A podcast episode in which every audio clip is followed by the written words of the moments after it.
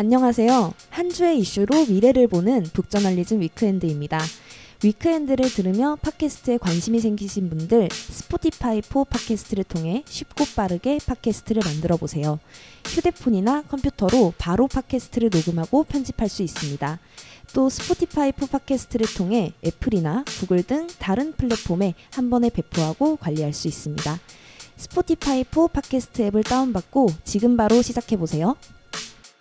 북저널리즘 위크엔드 시작합니다.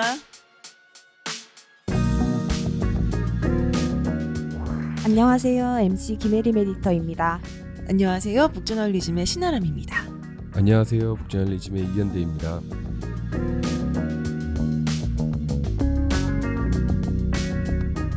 네, 현재를 해설하고 미래를 전망하는 소식을 살펴보는 위크엔드.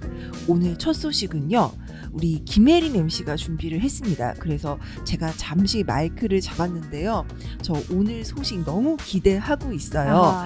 예, 어떤 소식 저 준비했는지 좀 소개해 주세요. 네, 오늘은 소설 얘기를 조금 해보려고 하는데 난장이가 쏘아 올린 작은 공이라는 굉장히 유명한 소설이죠. 네, 읽어보셨어요? 아니, 근데 저는 이제 뭐라고 해야 되나, 이럴 때 나이 얘기하면 굉장히 촌스러운데 제 나이의 사람들 중에서 안 읽어보신 분 혹은 안 읽어봤더라도 책을 갖고 있지 않은 분이 별로 없을 것 같아요. 맞아요. 예, 예. 이게 지금 저도 교과서에서 읽었던 것 같은데 저 문학 시간 굉장히 좋아했거든요.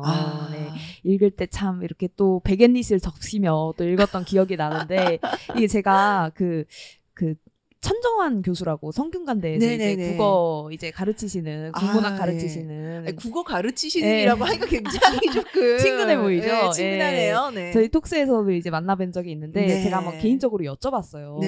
한국 소설 중에서 딱 하나를 남기면 뭐 남기고 싶으시냐. 그러니까 딱 난장이가 쏘아 올린 작은 공을 남기고 싶다고 하시더라고요. 그래서 또 그때 굉장히 맞아 그 소설이 있었지라고 기억이 났었는데 좀 감상이 궁금해요. 아니, 근데 사실 저는 이 책을요, 솔직히 말씀드리면 너무 어릴 때 읽었고, 그래서 물정 모를 때였고, 그런가 보다. 그쵸. 저는 솔직히 우리 혜림 MC만큼 그 감수성이 어릴 때부터 이제 잘 발달되어 있거나 사회 문제에 대해서 그렇게 깊은 관심을 가지고 있던 이제 10대가 아니었어서 그런지 몰라도 그냥 그런가 보다 했습니다. 우리 혜림 MC는 어땠어요? 저는 이제 아까 말씀드렸다시피 좀 굉장히 먹먹하면서도 답답하게 읽었던 것 같은데 이 책이 이제 이번 달에 인쇄 150만 부를 돌파했다고 해요. 150만 부요? 네, 150만 부. 와. 이게 1978년 6월에 문학과지성사에서 초판이 출간이 됐는데 그 이후로 46년 만에 이제 150만 부를 돌파한 거고 100만 부를 기록했던 2007년 9월로부터 17년째가 됩니다. 그리고 작가인 이제 조세희 작가는 2022년에 별세를 했었죠. 그렇군요. 아니, 우리 이현대 에디터도 이 난수공 갖고 있으시죠? 뭐 아까 말씀하신 것처럼 이제 이 정도 또래의 집에는 아마 뭐 두 분 중에 한 분 정도는 갖고 계시지 않을까. 그렇죠. 네. 어떠셨어요? 읽으셨을 때? 언제 읽으셨어요, 처음? 저도 되게 예전에 읽었었던 것 같아서 정확한 그 기억은 나지 않고 이제 대학 시절에 다시 또 읽었었던 기억이 있는데. 뭐 저희 취지와는 약간 다르게, 그러니까 저는 조금 건조하게 읽은 편이었어요. 건조하게요? 네. 구체적으로 건조하게가 어떤 뜻이죠? 그러니까 이제 그 당시에는 그냥 문학 자체로서 좀 읽었었던 기억이 문학 나는데, 작품으로서의 가치, 뭐 문장의 유려함이라든지 뭐 이런 식으로 사회적으로 매우 의미 있는 작품이고 후배 작가들한테도 엄청난 영향을 미친 것으로 저도 알고 있는데 소설 자체로는 아주 대단한 작품이라고 할 수는 없다. 저는 개인적으로 그런 평가를 내렸어요. 오, 세상에. 예, 이제 또 파문이 이나요. 물론 이제 그 예술 작품 혹은 문학 작품에 대한 평가는 개개인의 것이기 때문에 여기에 동의하시는지 동의하지 않으시는지 이 우리 청취자 여러분들의 의견도 또 궁금합니다. 자, 어쨌든 요 난쏘공 하면은 굉장히 오랫동안 큰 사랑을 받아온 작품이니만큼 판본도 여러 판이잖아요. 제가 기억이 나는 게 그 2000년에 개정 평판에 이제 서두에 그 조세희 작가가 썼던 네. 그런 문장들이 있거든요. 네네. 거기서 이렇게 말해요. 뭐 나의 난장이 연작은 발간 뒤 몇 번의 위기를 맞았지만 내가 처음 다짐했던 대로 죽지 않고 살아 독자들에게 전해졌다. 이 작품이 그동안 이어져온 독자들에 의해서 완성에 다가가고 있다는 걸 나는 느낀다.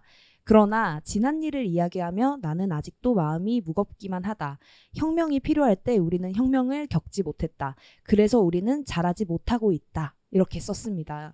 네, 저는 이 난장이라는 표현이 굉장히 가슴에 툭 박혀서 이 제목 자체가 너무 네. 막 좀 사람의 마음을 건드리는 그런 게 있잖아요. 그렇죠, 그렇죠. 네, 근데 이 작가는 역설적이게도 좀 이 난소공이 더는 읽히지 않는 시대가 와야 한다. 이런 식으로 이제 자주 발언을 했었어요. 그렇군요. 하지만 여전히 우리는 이 작품을 읽고 또 이야기하고 있죠. 네, 맞아요. 뭐 광고나 대중매체에 막 이렇게 노출하고 마케팅하고 그러지도 않았거든요. 그렇죠. 그런데도 해마다 5,000부에서 7,000부씩 꾸준히 팔리다가 이번에 기록을 세운 건데 1970년대 시대상을 담고 있는 소설임에도 불구하고 오늘날에도 이 시대상을 읽어야 하는 독자, 읽고 싶다라는 독자들의 피로가 계속해서 나오고 있다는 의미고 이 말은 또 무슨 말이냐. 우리나라에서 아직도 도시빈민 문제가 사라지지 않고 있다라는 말을 이제 돌려서 말한 표현한 거기도 하죠. 네. 그렇군요. 그러니까 이 책이 담고 있는 그 당시에 좀 엄혹한 현실 네. 이런 것들이 이렇게 시대가 달라졌고 그리고 오랜 시간이 지났음에도 불구하고 여전히 현존하고 있기 때문에 이 책이 아직도 사랑받는다는 좀 씁쓸한 뒷맛이 남는 이야기라는 거죠. 네. 우리나라 도시빈민의 규모를 한번 보면요.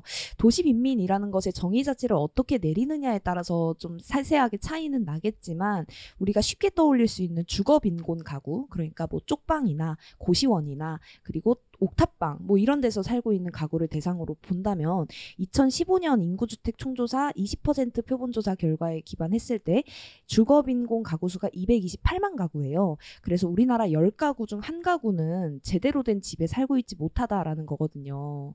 아, 그렇군요. 아니, 근데 사실 우리나라에서 특히나 이제 그 서울과 같이 인구 밀도가 높은 곳에서는, 네. 그래요. 제대로 된 집에서 산다라는 것 자체가 약간 좀 호사스럽게 느껴지는 맞아요. 사람들이 분명히 존재할 수밖에 없고 또 존재하고 있는 것이 현실이죠. 네. 요즘에는 또 재개발로 인해서 밀려나는 사람들이 굉장히 많은데 이 난소공 자체가 도시빈민이 재개발로 인해서 달동 에서도 이제 밀려나는 고난을 그린 소설이잖아요. 지금도 그 서울시 중구 중림동이 있는데 이곳이 그 난소공에 나오는 그 행복동의 무대가 됐다고 알려져요.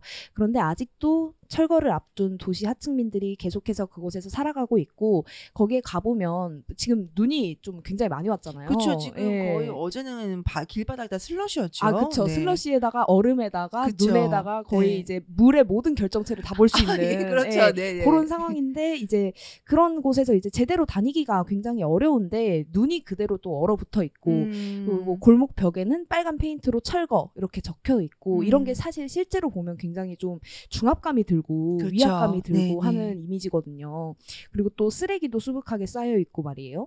이 중림동에 사는 한 주민이 뭐 주인이 새 놓는 거를 중단해서 전기도 수도도 끊어져 있던 집인데 겨우 주인에게 돈을 주고 직접 수리해서 살고 있는 주민도 있었어요. 그런데 이제 겨울에는 온수가 안 나오고 여름에는 뭐 지붕 사이에서 비가 새고 이런 일도 굉장히 많았다고 합니다. 그렇군요. 사실 이제 쉽게 재단하는 시선들 중에는 이런 시선도 있어요. 열심히 하지 않았기 때문에 최선을 다하지 않았기 때문에 그런 곳에 살고 있는 거야 네. 라는 시선도 있지만 이걸 조금만 뒤집어 보자고요. 그런 집에서 살고 있으면서 할 수 있는 최선이라는 것은 무엇일까? 아, 그렇죠. 사실 주거가 불안하면 일상생활을 제대로 하기가 쉽지 않잖아요. 뭐 작게는 잠을 제대로 못 잔다거나 뭐 고치느라고 시간을 뺏긴다거나 아니면 너무 이제 밀려나서 직장과 멀어진다거나 뭐 이렇게 크고 작은 문제들이 있을 수 있을 텐데, 중요한 건 이게 이제 개인의 문제나 불편함 정도로 끝나지 않는다는 거예요. 이런 식으로 열악한 주거 환경이 있을 때 사회 경제 전반에도 광범위한 영향을 준다는 연구들이 나오고 있거든요.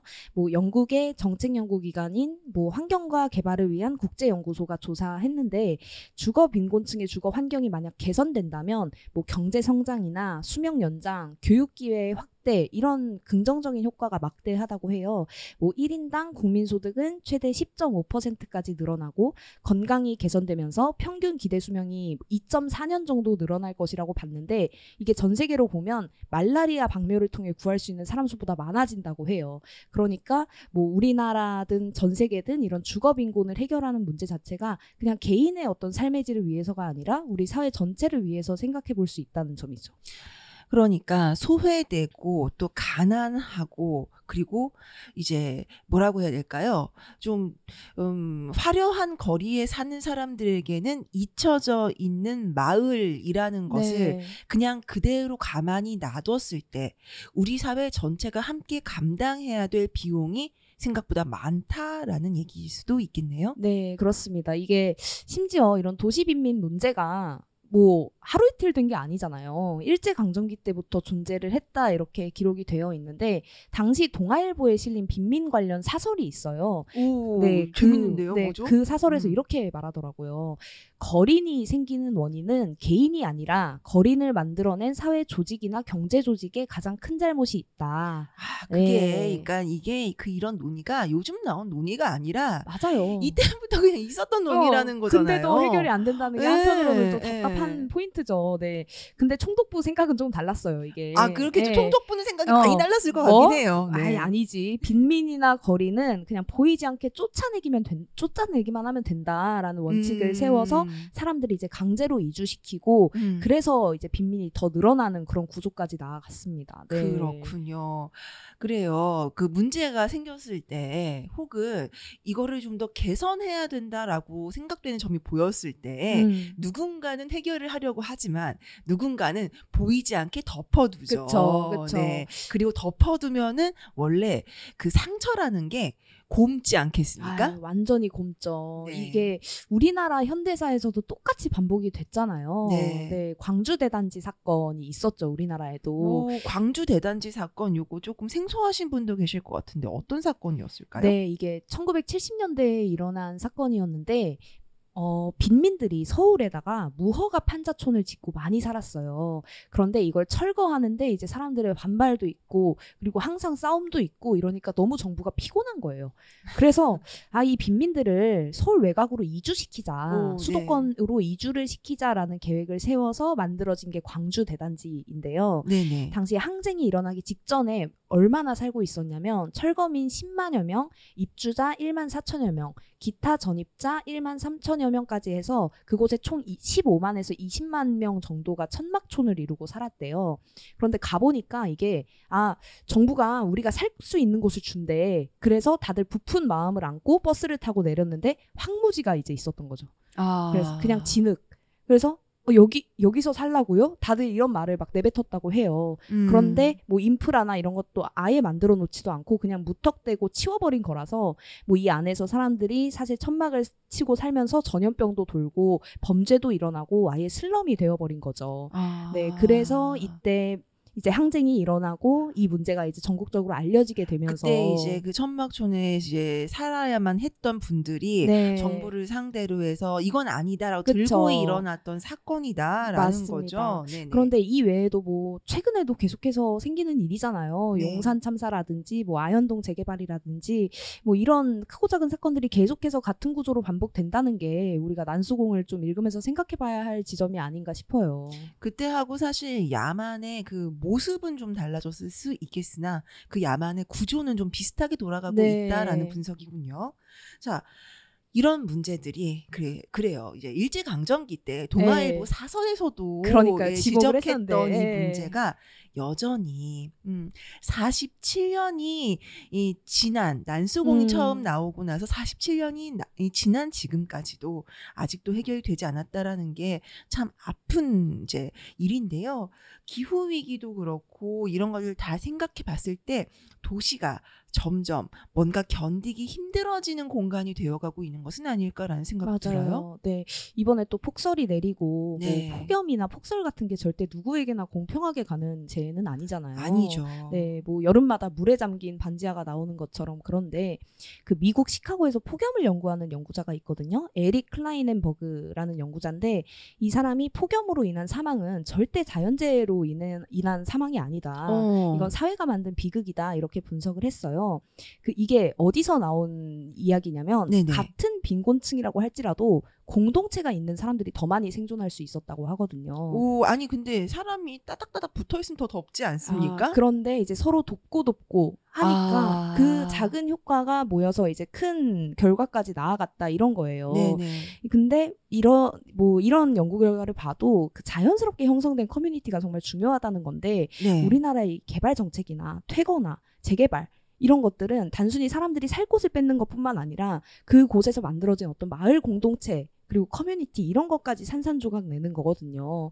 그러니까 이게 단순히 뭐 기후위기만의 문제가 아니라 도시 정책이나 빈민들의 사적 생활까지 엮인 문제라는 거고 또 잠깐 소설 이야기를 또 돌아가자면 난장이가 쏘아 올린 작은 공이라는 소설 자체를 환경생태학적 접근을 취하고 있다 이렇게 해석하기도 하더라고요. 아니 이거 47년 전에 나온 소설이라면서요. 그러니까요. 근데 이게 환경생태학적인 접근을 취하고 있다. 네. 아, 어떤 얘기입니까? 이게 이런 문장이 있거든요.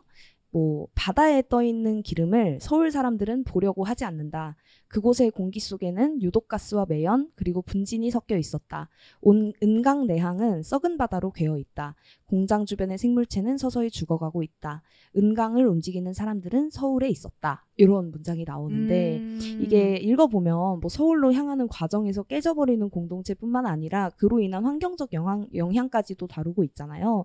근데 그냥 표면적으로 뭐 이게 나쁘다 이 정도가 아니라 서울 중심주의 그리고 공장과 같이 뭐 이런 근대화가 굉장히 빠르게 진행되고 있었던 1970년대의 모습까지도 엮인 문제로 다루고 있고 그래서 우찬재 문학평론가가 이렇게 표현을 했어요. 기후위기 시대의 다각도로 다시 읽혀도 좋을 텍스트다. 이렇게 평가하기도 했습니다. 그렇군요. 사실 저는 또 무슨 생각이 드냐면은 이 난수공에서 묘사했던 환경 오염의 그 너무나 명확한 그 징후들 혹은 네. 그 당시 이미 시작됐던 결과들 이런 것들이 그 당시에 좋은 아파트에서 좋은 뭐 깨끗한 물 마시고 깨끗한 음식 먹던 사람들에게는 보이지 않고 난소공에 나오는 사람들의 눈에는 보였던 그쵸. 것이 아닐까 뭐 그런 씁쓸한 생각도 듭니다. 아까 이제 자연재해 기후위기로 인한 자연재해가 과연 누구에게 먼저 닥치는가 여기에 대해서 말씀을 해주셨는데 사실 환경오염 전체의 문제도 비슷한 양상이 아닌가라는 생각도 들어요. 네. 자 그러면은 우리가 난소공이 나오고 47년이 지났는데도 아직 해결하지 못한 이 도시의 문제 이거 어떻게 봐야 되고 또 어떤 논의가 필요한 거예요? 저는 그 어쩔 수 없이 그 커먼즈 논의가 가장 먼저 떠오르더라고요. 네, 그 경의선 공유지 운동 있잖아요. 뭐 사람들이 2015년부터 2020년까지 한 5년 동안 이 경의선 공유지를 자발적으로 모여서 향유하고 즐기고 그래서 뭐 처음에는 노점상들이 모여서 물건을 팔다가 나중에는 뭐 문화예술계 사람들, 빈민들, 상인들, 활동가들까지 모여서 다들 즐겁게 공연도 하고 체육대회도 하고 이렇게 사용했다고 해요. 이런 개념을 커먼즈라고 하잖아요. 저희도 이제 반란의 도시 베를린이라는 책을 통해서 그 논의를 이제 깊이 있게 또 전해드렸는데 그렇죠. 네. 저희 북저널리즘에서 사실 도시가 어떤 모습이어야 하는가에 대해서 굉장히 관심이 많은데 그 이제 반란의 도시 베를린 그 책이 사실 어떤 정점을 찍고 있다고 할 수 있습니다. 네, 맞습니다. 이 책이 그 독일 베를린이라는 도시를 통해서 도시가 모두의 것인가 그리고 더 나아가서 집은 사는 곳인가 사는 것인가 있습니까? 라는 질문을 던진 책이었는데 책에서 이런 문장이 나와서 한번 소개를 드려볼게요. 축출되는 이들의 시각에서 볼 때 젠트리피케이션은 도시형 재난이다. 원주민들이 축출되면 일부 중산층과 상류층이 그 자리를 차지하기 시작한다. 새롭게 진입한 이들은 기존 주민들과는 다른 욕구, 욕망을 가진 집단이다.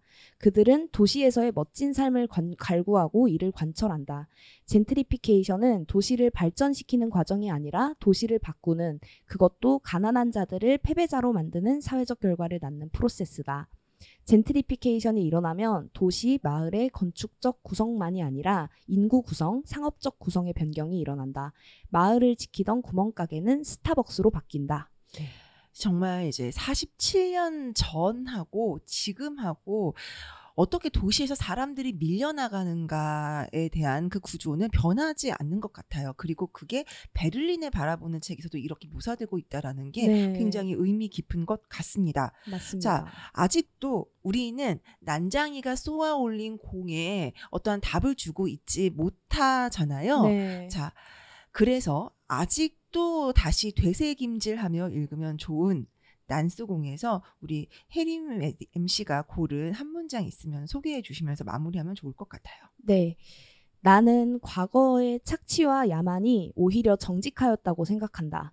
햄릿을 읽고 모차르트의 음악을 들으면서 눈물을 흘리는 사람들이 이웃집에서 받고 있는 인간적 절망에 대해 눈물 짓는 능력은 마비당하고 또 상실당한 것은 아닐까? 저는 이 문장 읽으면서 네. 우리가 좀 함께 사는 이웃과 주변의 난장이들에게 너무 무관심했던 건 아닌지 되돌아보게 되더라고요. 네. 그래서 이번 주말에는 좀 책도 읽고 주변을 돌아다니면서 상실당한 것들에 대해서 생각해 봐야겠다고 네, 생각을 했습니다. 그 상실당한 것들이라는 표현이 뭐랄까요? 여러 가지로 좀 아프기도 하고 네. 또 좀 씁쓸하기도 하고 그렇습니다. 하지만 우리가 이 상실당한 것들에 대해서 다 같이 좀 더 이제 논의를 더 많이 이어가고 더 이제 터놓고 이야기할 수 있게 된다면은 결국에는 그때에는 난장이가 쏘아올린 공에 대해서 우리가 뭔가 답변을 줄 수 있는 그런 시대도 오지 않을까 하는 희망도 품어보게 되네요. 네.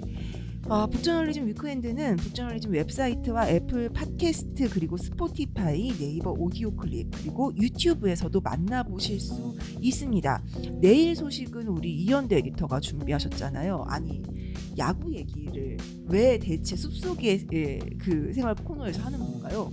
예, 뭐 내일 방송을 이제 들어보시면 아시겠습니다만 이제 요 며칠 최고의 화제가 이제 류현진 선수의 국내 복귀. 아우 난리 났죠. 난리 났죠. 지금 그리고 저기 뭐냐 그 오타니 선수가 뭐 한국에 온다고 해가지고 또 난리 났잖아요. 네. 네, 그래서 그런 야구 이야기로 시작해서 뭐 기후, 날씨 이런 이야기까지 한번 살펴보려고 합니다. 알겠습니다. 운동장에서 벌어지는 경기 이야기인 만큼 기후 위기하고 연관이 없지는 않을 것 같은데. 근데 그거를 굳이 말씀하실 만큼 어떤 대단한 연관이 있는지 기대해 보도록 하겠습니다.